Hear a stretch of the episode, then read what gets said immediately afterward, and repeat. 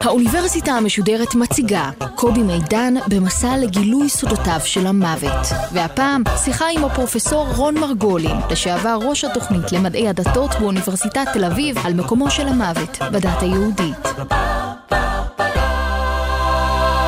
שלום לכם. אם הדת היא אופיום להמונים, כלומר, סם משקר ומשכך כאבים, ניתן בהחלט לטעון שהמוות הוא אחד הכאבים המרכזיים שהדת אמורה להתמודד איתו. המסע שלנו הפעם יתחיל בפירמידות המצריות ויסתיים בבית העלמין ירקון. הוא יעסוק בחיי נצח, בהישארות הנפש, בגיהנום, בגן עדן, בשינוי המרתק והרדיקלי שחל ביחס של היהדות למושגים האלה. הפרופסור רון מרגולין הוא ראש התוכנית ללימודי דתות באוניברסיטת תל אביב, חוקר בכיר במכון הרטמן בירושלים. בעשר השנים האחרונות הוא מנהל את התוכנית להכשרת מורים להוראת המקצועות של יהדות בבתי ספר תיכוניים. תחומי המחקר העיקריים שלו, הגות יהודית מודרנית, חסידות, קבלה, תהליכי חילון. במרכז השיחה שלנו כאמור הדת היהודית, אבל גם אה, נדלג ונציץ אל שתי הדתות המונותאיסטיות הגדולות האחרות. פרופסור רון מרגוני, שלום לך. שלום וברכה. אה, כחוקר דתות, כמה מילות מבוא שלך על תפיסת המוות ביהדות? אני חושב שתפיסת המוות ביהדות צריכה להילקח בחשבון כחלק מהתמודדות של כל הדתות עם, עם שאלת המוות. כשם שבכל הדתות, ומהדתות גם הקדומות ביותר, המוות אולי זה הנושא המרכזי, הנושא הראשוני ביותר שמסביר אה, אה, ראשיתה של כל דת נתונה, גם ביהדות המוות הוא עניין מרכזי, אבל בצורה מאוד מאוד אה, מיוחדת, דווקא משום שיש מידה רבה של העברת מוקד תשומת הלב מהמוות אל החיים. שדווקא ביהדות, הדבר המיוחד ביותר שמאפיין את ההתמודדות עם המוות, הוא המעבר המאפיין את המקרא אל העברת תשומת הלב אל חוויית הנצח הנכווית בחיים, ולא אל הנצח שנמצא מעבר לחיים. אני ממרקר את השורה הזאת. במקרא המיוחד ביהדות לגבי תפיסת המוות הוא הדגש על החיים ולא הדגש על המוות.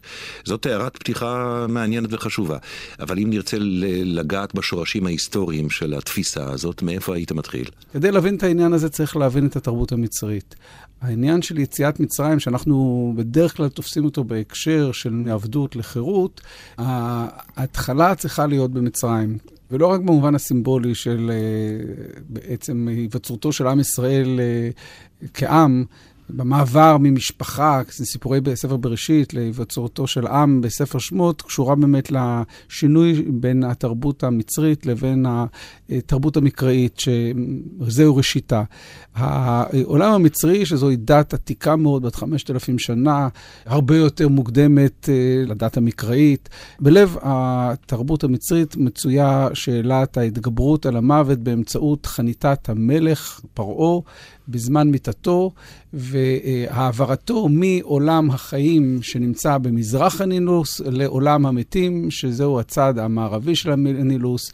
מי שעוד הספיק לבקר בקהיר, בגיזה, יכול לראות כיצד בעצם כל עולם הפירמידות וכל המבנים העצומים שנבנו שם נמצאים בצד המזרחי, וזהו בעצם עולמם של החיים הנצחיים. שם נמצאים הפרעונים שזוכים לחיי נצח ומתווכים למעשה בין העם, שחי חיים אה, די אה, זמניים, מוגבלים וקשים, למול עולם האלים, שהוא עולם אה, של חיי נצח. תסביר לי את מושג חיי הנצח שאחרי המוות והמרכזיות שלו בתפיסה המצרית.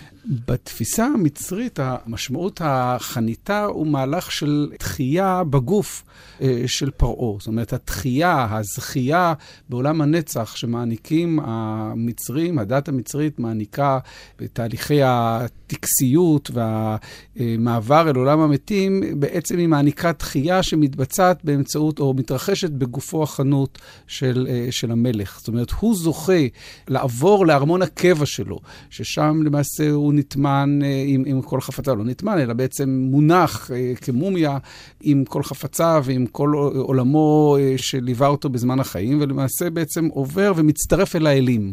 המהלך הזה, או האידאה הזו של תחייה בגוף שמקנה חיי נצח, היא בעצם הייתה המקור ההשראה לחיים של כל המצרים כולם. זאת אומרת, החיים במזרח הנילוס הם בעצם צופים אל המערב שבו מתקיימים חיים נצחיים, והנצחיות הזו משרה, כאילו, נצחיות על החיים הזמניים של אה, אנשים חסר ודם. זאת, זאת עוד נקודה, אה, פרופסור מרגוני, שהייתי מבקש למרקר.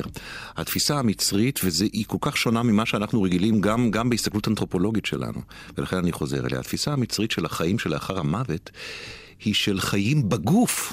אחרי המוות. הגוף עצמו שב לחיים או ממשיך לחיות אחרי המוות בתפיסתם, ומכאן הפירמידות, ומכאן כל התרבות החומרית שמתלווה לפירמידות. שאלה בסוגריים, לעניין הכל כך משונה הזה בעיניי, כאדם של המאה ה-21.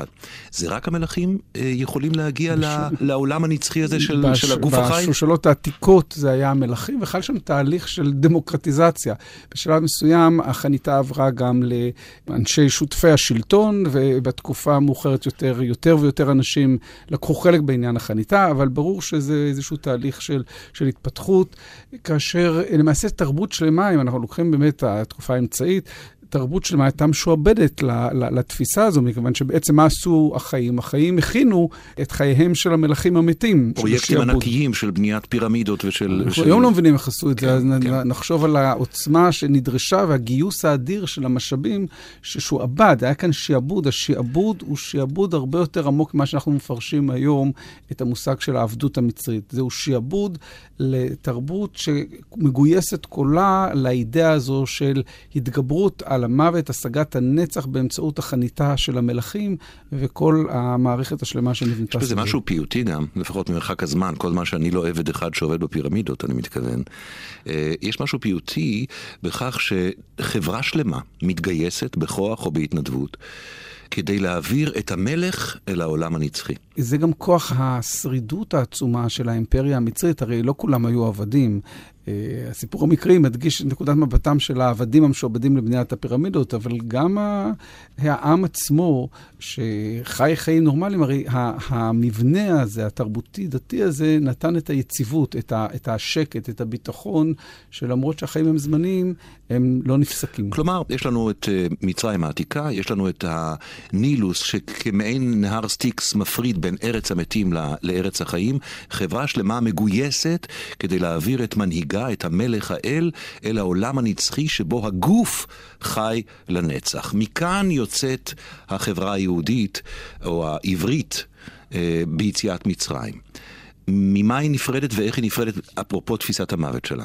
אני חושב שהדבר אולי העמוק ביותר שיש כאן, זה שהנצח, שזה בעצם מה שרוצה הדת המצרית להעניק על ידי כל התרבות הזו, הנצח עובר, נתפס כמשהו שניתן להשיג אותו בחיים כאן ועכשיו. האל מתגלה בחיים, הוא מתגלה בנבואה, הוא מתגלה בתוכן שנאמר לתוך החיים, והחיים חיים כאן היום, עכשיו, על ידי זה שהם עובדים את, את האל. ואם במרכז התרבות המצרית שממנה יוצאים העברים ניצב הפרעה, במרכז המשל שהוא יציאת מצרים, נמצא משה.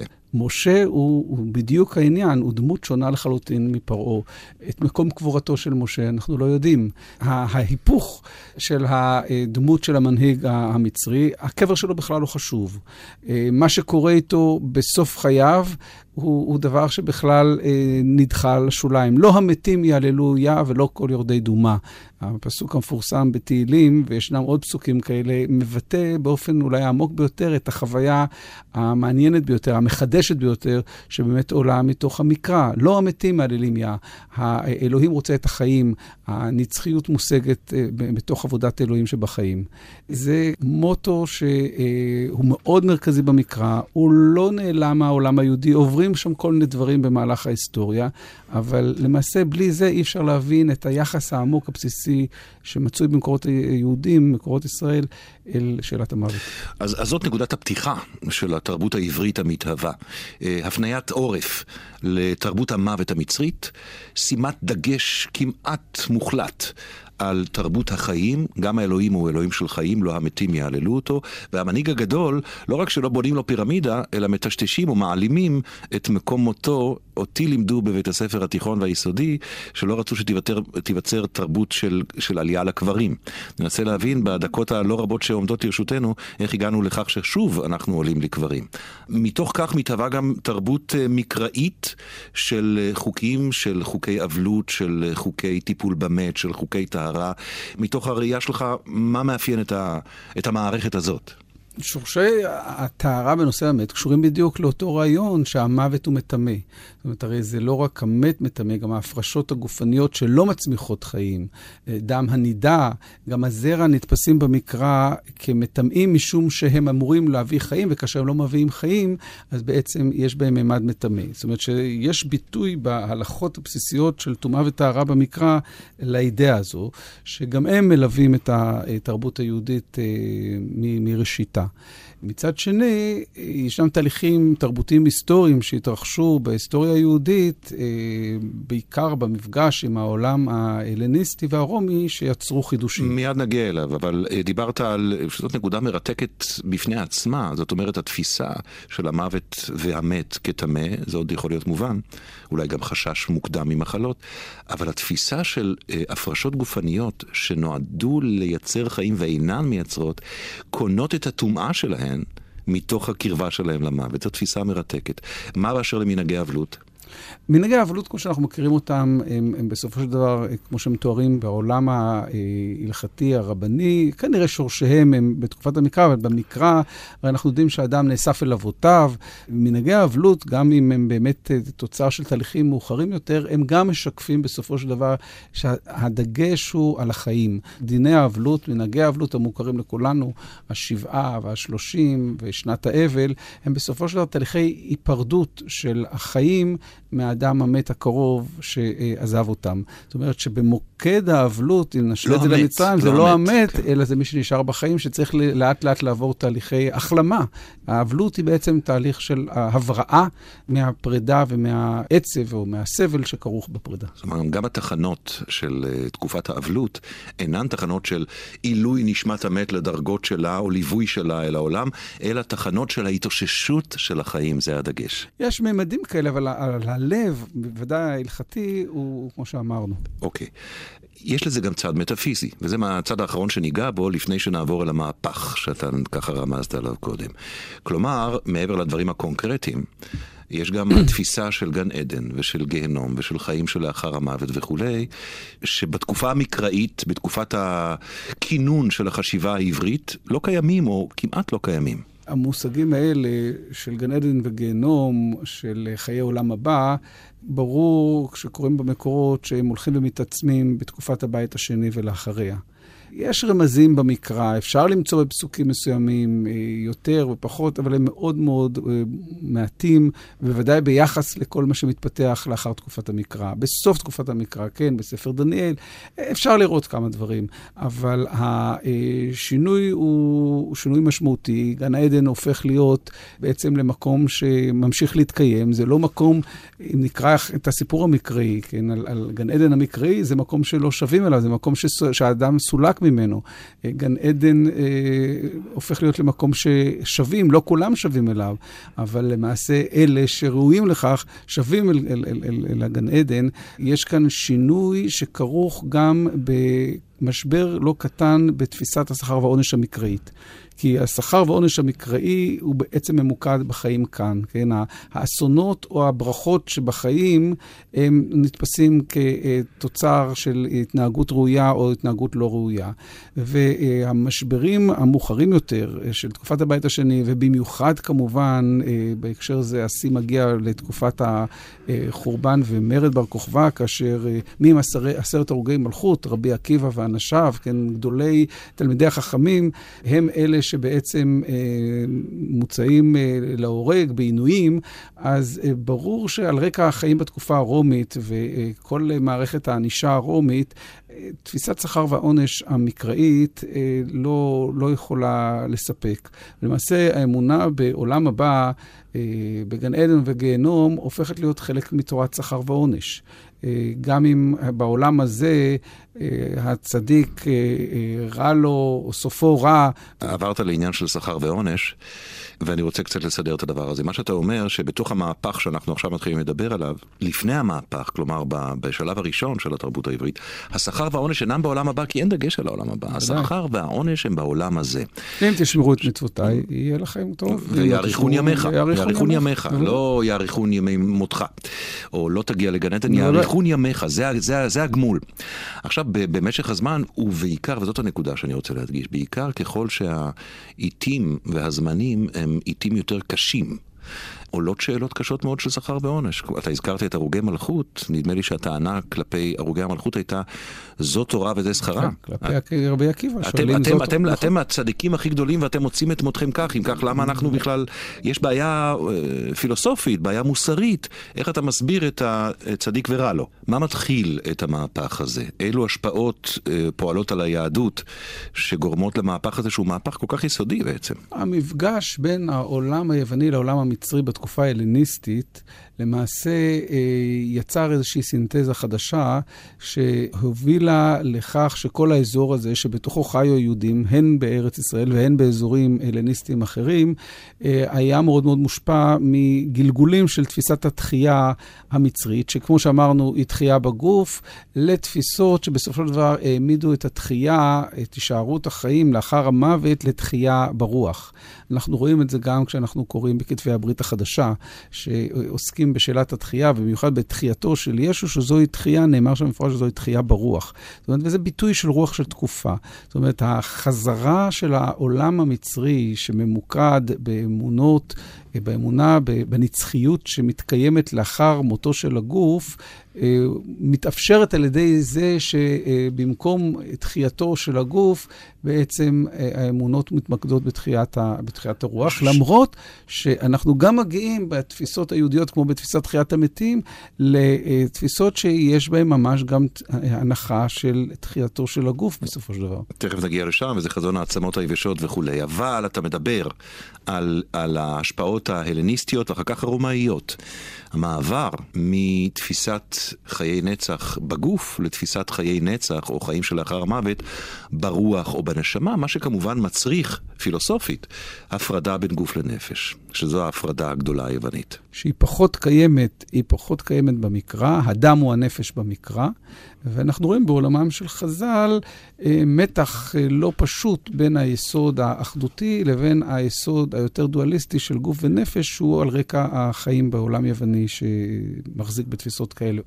אז היהדות מתחילה לספוג אל תוכה גם כתוצאה מהכיבושים ומהמגעים הבין-תרבותיים, כמו שדברים קורים בהיסטוריה, וגם מתוצאה של צוק העיתים, כמו שדיברנו קודם, השפעות שמחזקות את מקום המוות, העולם שלאחר המוות. מה קורה לגן העדן והגיהנום בתוך ההתחזקות הזאת? הם מקבלים מקום חדש, כן? הם הופכים להיות אה, מקומות אה, שמתקיימים מעבר לתיאור הגיאוגרפי, בוודאי של גן עדן בספר בראשית, שם זה מתואר כמקום גיאוגרפי בין נהרות ידועים, ספציפיים וכולי וכולי. צריך uh, לומר בסוגריים שתפיסה כזאת של חיי נצח, של גמול בעולם הבא, היא מאפשרת לשלטונות, ואז השלטונות הם שלטונות דתיים לא פחות מאשר הם מדיניים, לשלוט ביתר קלות. זה מאוד נוח לשלטון, האמונה הזאת, כי אתה יכול להגיד, עכשיו אתם סובלים.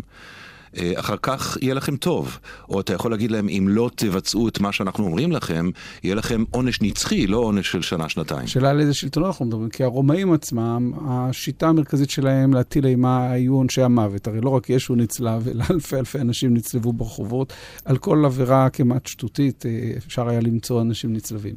אה, אז השאלה מבחינת מי? השלטונות, השלטונות הרומאים, זה בעצם מה שהפיל אותם, כן? התגברותם של אמונות כאלה, בסופו של דבר נתנה כוח לאנשים שניסו לדכא אותם על ידי מוות גופני, בכך שהם היו מוכנים למות למען אמונתם. זאת אומרת, זה מתוך, הנצרות, ראשית הנצרות. מתוך תפיסת הגמול שלאחר המוות, כן. מתאפשרת גם מרטיריות, מוות על, על קידוש האמונה. כן, אה, וזה דבר שחל גם בקבוצות יהודיות, בוודאי ובוודאי אה, אפיין את ראשית הנצרות, ובשלב יותר מאוחר הוא גם אה, עבר, הורשנו אותו, התרבויות האלה הורישו אותו גם לתרבות המוסלמית. והתחנה השלישית שאני מבקש לעצור בה לכמה דקות איתך בתוך המסע הבלתי אפשרי במהירותו הזה שאנחנו עושים, היא הרמב"ם. מבחינת יחסו אל המוות, איפה היית ממקם אותו כנשר הגדול בתוך המסע הזה שעושה היהדות? אנחנו צריכים להבין שיש כאן בעצם שתי דמויות גדולות בתקופה הזו בימי הביניים שמתדיינות בנושא הזה, גם הרמב"ם ומולו הרמב"ן. כאשר בעצם לשניהם ברור שכל השיח החז"לי בנושאים של חיים לאחר המוות הוא רוחני במהותו. יש ביניהם הבדלים לגבי מה בכל אופן המקום של העניין הגופני, איך בכל אופן הם לא יבטלו את הממד הגופני שדווקא יתגבר בתפיסות של, של חז"ל, והשיא כמובן זה האמונה בתחיית המתים. מה זו תחיית המתים? תחיית המתים היא רק ברוח, הזכרנו אותה כבר קודם, או שהיא גם בגוף. אה, ובוודאי שהיו חוגים רבים שתפסו אותה אה, באופן לא רק רוחני, אלא באופן מלא. אבל הרמב"ם משלב משהו מהתפיסה שלו לגבי המוות בתוך 13 העיקרים שכל יהודי מחויב כן, בהם. כן, אז במאמר תחיית המתים הוא מאוד מתפתל, הוא מצד אחד אומר, כן, זה אחד מהעיקרים וכולי וכולי, אבל בעצם, אז בעניין תחיית המתים הוא מותח את עצמו עד המקסימום. זאת אומרת, היה שם איזושהי מערכת של, של תחכום בין אישור האמונות המדרשיות הפשוטות לבין ההבנות היותר מופשטות שלהם. ולו יותר זמן בידינו, היינו מדברים גם על הקבלה ועל הזרמים המיסטיים, שגם להם יש מה לומר על היחסים. הרמב"ן הוא אחד מאבותיה של הקבלה, ללא כל ספק. לדבר על היחסים בין החיים למתים ובין עולם החיים לעולם המוות. התחלנו את המסע, פרופסור רון מרגולין, התחלנו את המסע בכך שהמנהיג העברי הגדול, משה, מת במקום שמקום קבורתו לא נודע. אנחנו מגיעים אה, למקום שיהודים שוב עולים לקברים. קברים שוב הופכים להיות לא קדושים, לא טמאים, אלא קדושים, יש להם כוחות. איך הגענו עד לשם? כאן יש תהליכים של uh, תפיסות קבליות uh, שבמהלך ימי הביניים, ביחס למוות, ביחס לשאריות הרוחניות שנמצאות בתוך, או מעבר, מעל קברו הפיזי של אדם, שהן הופכות את הקבר לאיזושהי נקודת חיבור בין הפיזי לבין, לבין הרוחני. תפיסות שמפורטות בספר הזוהר, בספרות קבלית מאוחרת יותר. הם הזינו את התרבות העממית, גם במזרח אירופה, גם בצפון אפריקה, במיוחד ה, במזרח אירופה את התרבות החסידית, בגלל מעמדו של הצדיק, או מעמדו של הצדיק המקובל בארצות האסלאם, במיוחד במרוקו. והמימד הזה, שכאן בעניין הזה גם יש חשיבות רבה לפעילותו של הארי בצפת, והממדים או הנהייה למישורים רוחניים ספיריטואליסטיים, הייתי אומר, שמאפיינת קצת את הדור האחרון כאולי איזושהי אכזבה מהבטחתה של הרציונליות הגדולה. המחצית השנייה של המאה ה-20 היא בעצם מתאפיינת באיזשהו שבר אה, מתוך הרציונליות, למרות שהטכנולוגיה ממשיכה להיות הדבר אולי הבולט ביותר המבוסס על, על החשיבה המדעית. אבל יש, אנחנו חיים בסתירה כזו, הרבה אנשים חיים בסתירה בין הנהייה לטכנולוגיה שהיא מותנית בחשיבה מדעית לבין, לבין כמיהות ספיריטואליסטיות, שאחד הביטויים שלהם זה גם ההתגברות נתונים שהיו קיימים בתרבות היהודית, הם לא פתאום פרצו מאיפה. התחזקות. התחזקות של הנתונים האלה. ורואים מתח גם בעולם החרדי, אתה רואה מתח בין חוגים הלכתיים יותר שמסתכלים על המוות, כמו שדיברנו בהתחלה, ומפרשים את ההלכה בצורה כזו, לבין חוגים אחרים שמחפשים את הקשר עם רוחו של המת דרך, דרך הקבר. אבל לסיום השיחה הזאת, פרופסור רון מרגולין, אם היית צריך בשני משפטים לסכם את המקום של היהדות היום, כמכילה את הקצוות האלה, את התהליך הדיאלקטי הזה שדיברת עליו, לאיזה קצה יותר קרובה, מה, מה היית אומר היום על מצבה של היהדות? הדברים האלה מורכבים, כן? יש מימד רציונליסטי במהלך שמדגיש את, ה, את החיים. האם באמת המהלך המקראי והמשכו אחר כך בתקופות יותר מאוחרות הוא מהלך רציונליסטי? זה נכון ולא נכון. יש, יש קו כזה. אה, אבל מה שכן ברור שהוא אקזיסטנציאליסטי. זאת אומרת, מושגים כמובן של חשיבה מודרנית, אם אנחנו מנסים להסביר במושגים שלנו היום. התורה בהדגש, המקרא והתורה בהדגש של החיים, משקפת את היסוד האקזיסטנציאליסטי העמוק שיש שם. ואני חושב שהחזרה אל המקרא בתקופת ההשכלה היא קשורה לכך שהיסודות האקזיסטנציאליסטים במהותם מדברים יותר אל האדם המודרני. ואם היהדות לא תתחבר אל הממדים האקזיסטנציאליסטיים שקיימים בה, אני חושב שהיא מגיעה למתח מאוד מאוד גדול עם המודרנה, וכמו שקורה לתופעות דתיות אחרות, אה, לאיזשהו עימות. אבל יש הרבה מאוד נתונים אחרים שהם חשובים לא פחות, ואולי הם היותר אותנטיים, כמו אלה שדיברנו עליהם כאן, שהם דווקא יכולים להיות מקור השראה עמוק מאוד לאדם בן ימינו. ובנושא הזה של המוות, אני חושב שהעניין הוא ברור ושקוף. פרופסור רון מרגולין, תודה רבה לך. בבקשה, תודה גם לך. ותודה לניב רובל על העריכה, ולאבי כהן על הביצוע הטכני. להישמע. Ba-da-ba-ba-ba